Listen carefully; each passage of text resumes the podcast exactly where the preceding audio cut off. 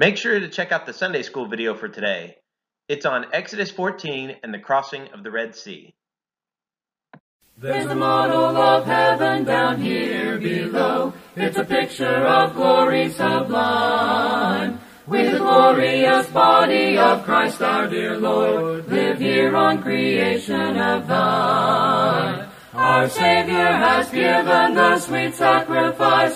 What a bitter and sinful old tree!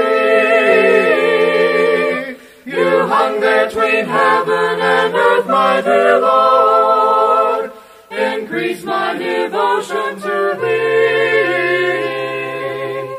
The beauty down here, it just gives us a glimpse of lovely and marvelous scenes. That heavenly city is calling me home, that wonderful place of my God. Our Savior has given the sweet sacrifice. What a bitter and sinful old tree! You hung there between heaven and earth, my dear Lord. Increase my devotion to thee.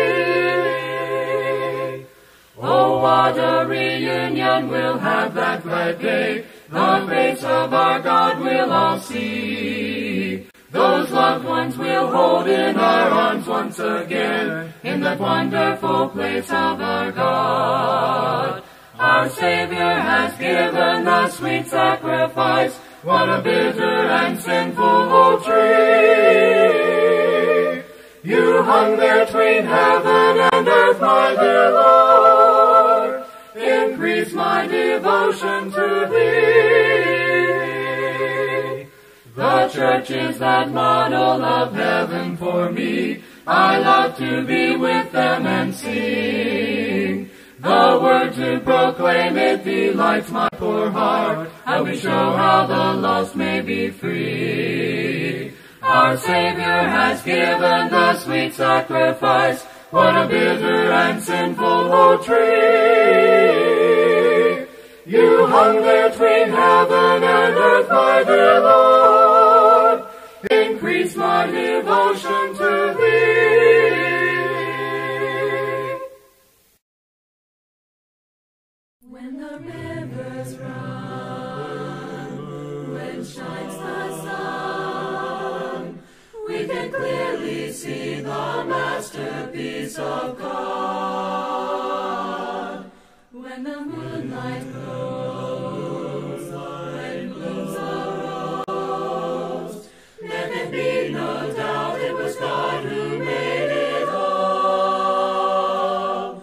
When the rivers run, when the rivers run, when the rivers run, when the breezes blow, when falls the snow, autumn leaves make way for a blanket frosty white. When the songbird sings, it's a melody reinforcing God's design. When the breezes blow, when the breezes blow, when the breezes blow. When the oceans roll, waves reach the shore, it's a power of God's creation on display. In the setting sun, when day is done, an array of color takes my breath away. When the oceans roar, when the oceans roar, when the oceans roar, when the oceans roar.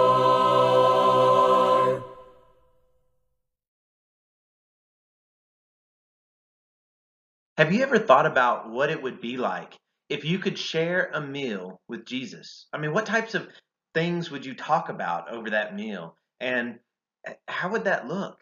You know, in this video, what we're going to be doing is taking a look at what it would be like to share a meal with Jesus. And we're going to do that from one of the disciples' perspective, largely from the perspective of Peter.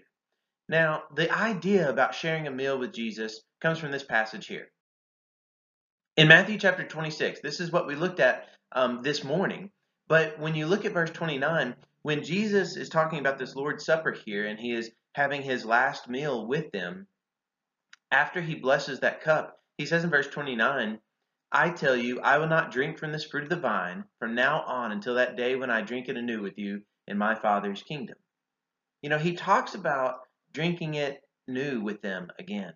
And this morning, I kind of referenced the fact that I believe that one of the things he's talking about here is the fact that when we come together and we take of the Lord's Supper, we are participating with Jesus Christ in this meal. So yes, we are sharing a meal with Jesus in that instance. But you know, there's also more significance with Peter here. And with Peter and the other disciples, they have this conversation with Jesus around this meal. And he's changing the meaning of some things, like from the Passover, he changes it and he says that things are going to be new. But this is not the only meal that his disciples ate with him. I mean, think about it. How many meals did they eat with him? Because Jesus, he started his ministry whenever he was around 30 years old. And his ministry lasted for about 3 years. So they had the opportunity to be able to eat meals with him during those 3 years of time. And Peter is one who he did sit down and he ate with him. And you know, I want us to now take a look at one of those meals that they shared together. But this meal actually takes place after Jesus is already raised up from the dead. It's a very interesting passage that John records for us. In John chapter 21, now here's the story. It's verses 12 through 17, and right here, they see Jesus from a distance, and they don't exactly recognize him at first of who he is, but once they recognize who he is, then they come and they want to be with him. And here in this passage, we see this conversation that takes place like while they were eating and shortly after that meal together. Jesus said to them, "Come and have breakfast." None of the disciples dared ask him, "Who are you?" They knew it was the Lord. Jesus came, took the bread, and gave it to them, and did the same with the fish. This was now the third time Jesus appeared to his disciples after he had raised from the dead. When they had finished eating, Jesus said to Simon Peter, "Simon, son of John, do you love me more than these?" "Yes, Lord," he said, "you know that I love you." Jesus said, "Feed my lambs." Again, Jesus said, "Simon, son of John, do you love me?" He answered, "Yes, Lord, you know that I love you." Jesus answered, "Take care of my sheep." The third time he said to him, "Simon, son of John, do you love me?" Peter was hurt because Jesus asked him the third time, "Do you love me?" He said, "Lord, you know all things. You know that I love you." Jesus said, "Feed my sheep." So in this passage right here, this is a beautiful passage, and I really like to look at it because I think it's a really significant part, because at the end of most of the other gospels, what you find is Peter has denied that he knows our Lord, and he denies him 3 different times. And then whenever you read in the pages of Acts, the first recorded sermon that we have is from the mouth of Peter. So you know, what happened in between those 2 times? Well, this happened. This moment of reconciliation, this moment whenever Jesus shared a meal with Peter, and he mended that relationship right there. And Peter, from this time on, he continues to improve and to follow Jesus and be a very main leader in the church even. But this meal right here, it changed Peter's life. But, you know, this isn't the only meal that Peter talks about and the significance of the meals that Peter has had, because Peter still has this lesson to learn from Jesus, and that is, you know, who is welcomed at the table of our Lord. To this, we're going to turn to the pages of Acts chapter 10. In Acts chapter 10, I know it's kind of a lengthy story, and I'm not going to comment a whole lot on a great deal of it, but I want us to get the whole story, because if I just give you a summary of it, you're kind of missing some of those details, and you're kind of missing some of the good parts and the important parts. So here, let's take a look at this story together. Acts chapter 10, verses 9 through 23. About noon the following day, as they were on their journey and approaching the city, Peter went up on the roof to pray.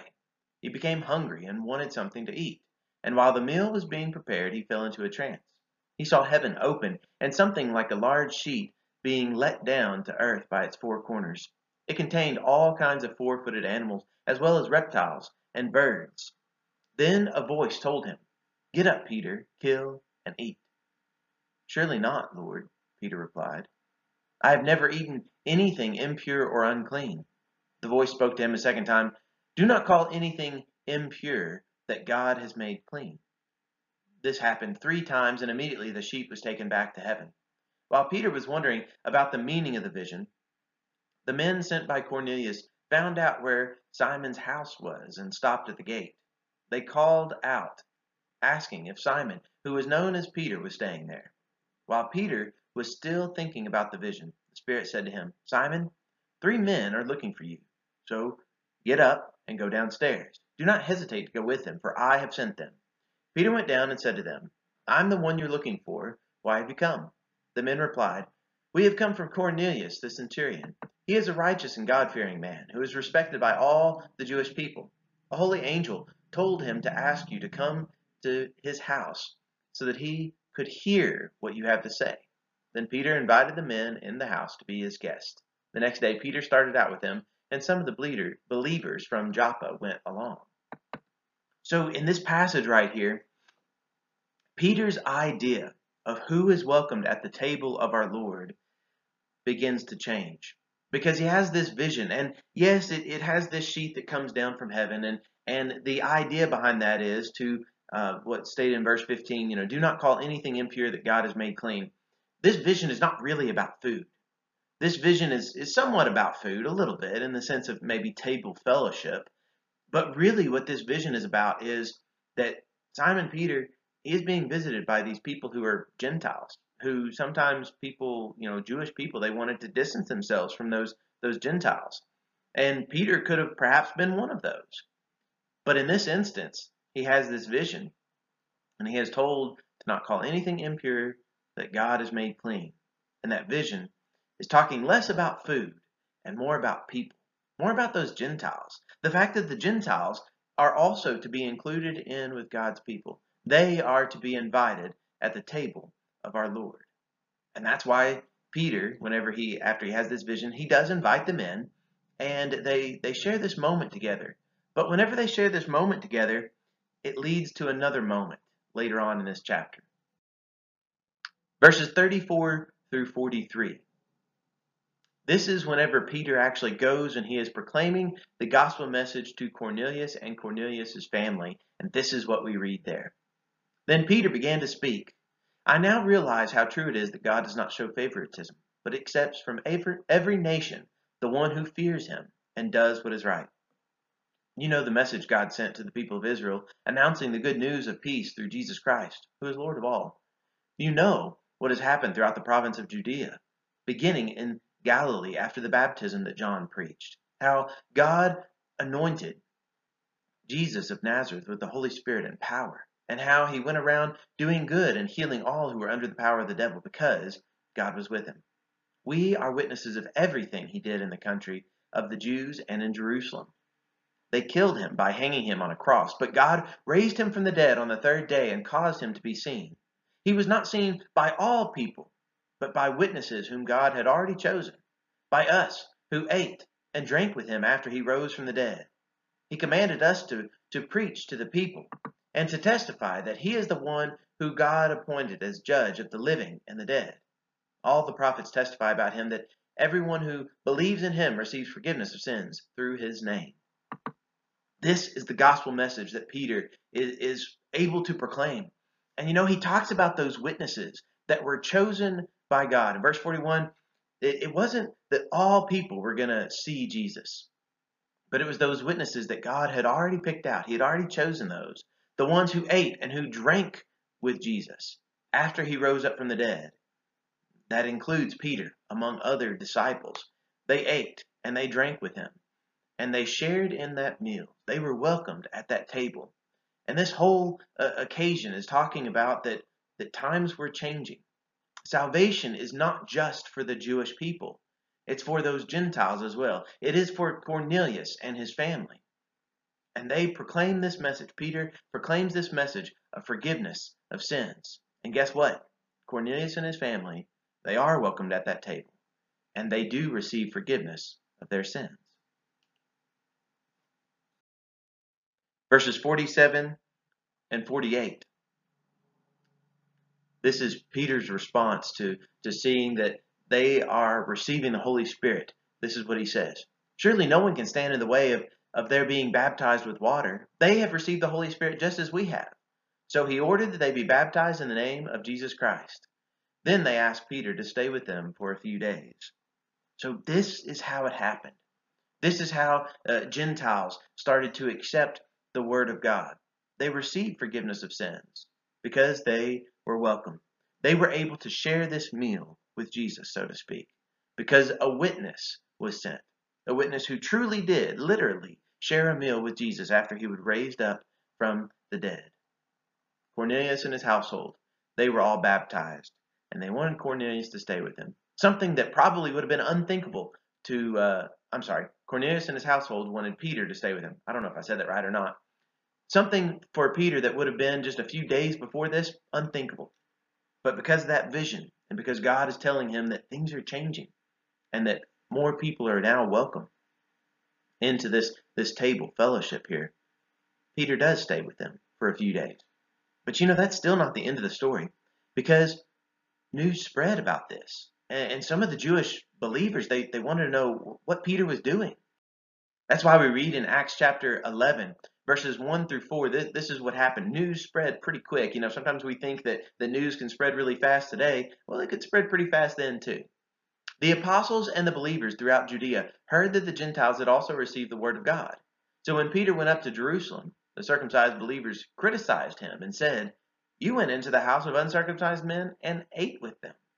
Starting from the beginning, Peter told them the whole story. And the rest of Acts chapter 11 retells that story of what Peter did and that moment that he had with Cornelius and Cornelius' family and how they received the Holy Spirit. See, these circumcised believers, these Jewish believers who, you know, they were Christians, but they were Jewish by nature. They had a problem with Peter, that he went into the house of some uncircumcised man, that he went into the house of a Gentile, and he ate with him. That just would have been unthinkable. To us, we probably don't hardly get the significance of that. But to Peter, it was a big deal. To Cornelius, it was a big deal. Peter told them the story, and they were able to accept the truth. They were able to accept what was going on in their midst, because Jesus Christ did amazing things throughout his history here on the earth. But you know, Jesus Christ also did amazing things through his church, and Jesus Christ still does amazing things through his church today. More people are oftentimes welcomed at the table than what we might be thinking of at first. Let's learn some lessons from Peter, and let's see that same lesson that he had to learn, that we don't need to call unclean things that God has already cleaned, that God has made. But, you know, sadly, even in the case of Peter, this isn't the end of the story. Because there is more times that Peter shared meals with people, or should I say, refused to share a meal with someone else. Let's look at that together. Galatians chapter 2, verses 8 and 9. For God, who was at work in Peter as an apostle to the circumcised, was also at work in me, that is, in Paul, as an apostle to the Gentiles. James, Cephas, and John, those esteemed as pillars, gave me and Barnabas the right hand of fellowship, when they recognized the grace given to me. They agreed that we should go to the Gentiles and they to the circumcised. Things have changed in this time. In the time that the book of Galatians was written, Paul is an apostle to the Gentiles. And we see here that there's this distinction between him and his ministry and Peter's ministry. They were both working together, of course, but they were working in maybe different parts of the world, and they were dealing with different types of people. But Paul had to kind of recorrect Peter's idea, because just because you can grasp this concept at one time and what it means to share a meal with Jesus and what it means to be invited to that table of Jesus, just because you can grasp that at one time in your life doesn't mean you're always going to keep that, because you can forget it. and you're going to have to be retaught that. I mean, Peter did. And Peter, I mean, he was a really good guy. I'm not trying to criticize him, except for just we notice he was a human, just like us, because Galatians 2 continues on. Look at verses 11 through 16. When Cephas, that is Peter, came to Antioch, I opposed him to his face, because he stood condemned. For before certain men came from James, he used to eat with the Gentiles. But when they arrived, he began to draw back and separate himself from the Gentiles, because he was afraid of those who belonged to the circumcision group. The other Jews joined him in his hypocrisy, so that by their hypocrisy even Barnabas was led astray. When I saw that they were not acting in line with the truth of the gospel, I said to Cephas in front of them all, "You are a Jew, yet you live like a Gentile and not like a Jew. How is it then that you force Gentiles to follow Jewish customs? We who are Jews by birth and not sinful Gentiles know that a person is not justified by the works of the law, but by faith in Jesus Christ. So we too have put our faith in Christ Jesus, that we might be justified by faith in Christ and not by the works of the law. Because by the works of the law, no one will be justified." So in this passage, Paul is reteaching Peter this lesson that he is apparently at this point he's forgotten, that he was all, it was all well and good that he ate with Gentiles and that he was able to be at their table whenever it was just the Gentiles around, but whenever Jewish believers came around, Peter removed himself from them and they went over there to the Jews. Could you imagine that scene? Grown men acting like this, grown Christians acting like this. Peter had forgotten who was welcomed at the table, and who he needs to welcome at his own table, and who he shares a meal with. Paul was there to remind him. The Holy Spirit reminded him before. Now this time it was a worker of God. It was Paul who reminded him that this lesson needs to still be taught. We still need to learn this lesson, and we need to be reminded of this lesson as well. And we need to look at who are we inviting to our table. Because you might actually find, I labeled this sermon to share a meal with Jesus, but you might actually find that you're the one that is preventing Jesus from sharing a meal with you if you're not accepting him at that meal, if you're not inviting him to that meal. This is something that we really do need to think about, and we need to examine our own lives and see who we accept at our own table and who we share meals with and who we share fellowship with. I want to look at one final passage with you.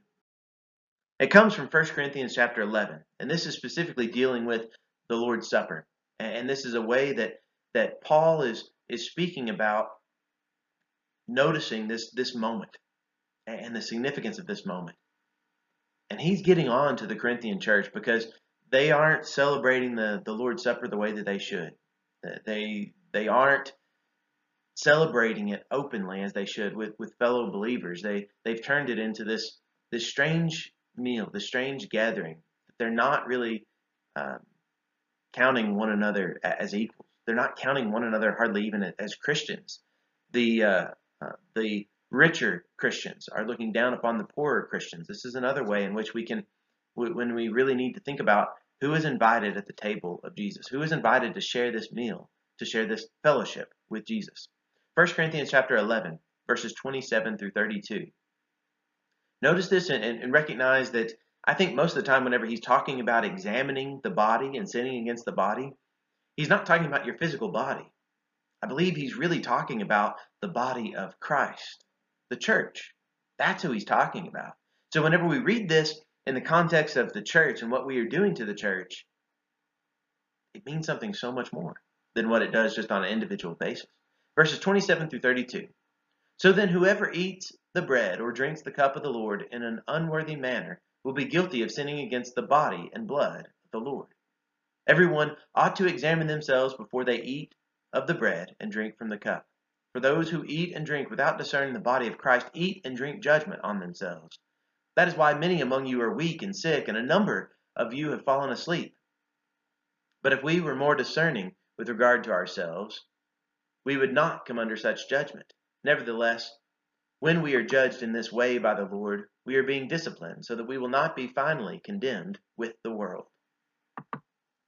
This passage it does clearly teach us that we need to be aware of how we take of this Lord's Supper, of how we have fellowship with, who we have fellowship with. And are we really examining ourselves before we enter into this moment? Are we discerning the body of Christ? We are called to discern the body of Christ. We are called to examine these things. You see, all of these passages are connected because all of them deal with us being able to share in what Jesus Christ is involved in. To be able to share a meal with Jesus, it means that you also have to be willing to invite him to your table and be willing to share in that fellowship with him. Have you examined yourself today? What about tomorrow?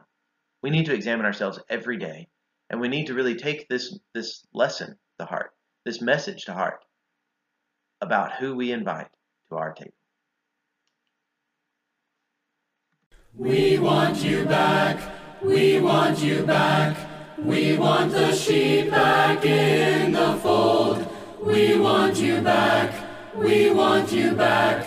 We want the coin back in its mold, lost like a sheep that went astray, or a son who dared to roam. Come back to the faith, come back to your God, come back to the fold. We want you back, we want you back, we want the sheep back in the fold. We want you back, we want you back, we want the coin back in its mold. Oh, please don't stay there in the world, for it's temporary joys. Come back to the faith, come back to your God, come back to the fold. Come back to the fold. We want you back, we want you back. We want the sheep back in the fold. We want you back, we want you back. We want the coin back in its mold. Though you have wandered far away, you can come back to your home. Come back to the faith, come back to your God, come back to the fold.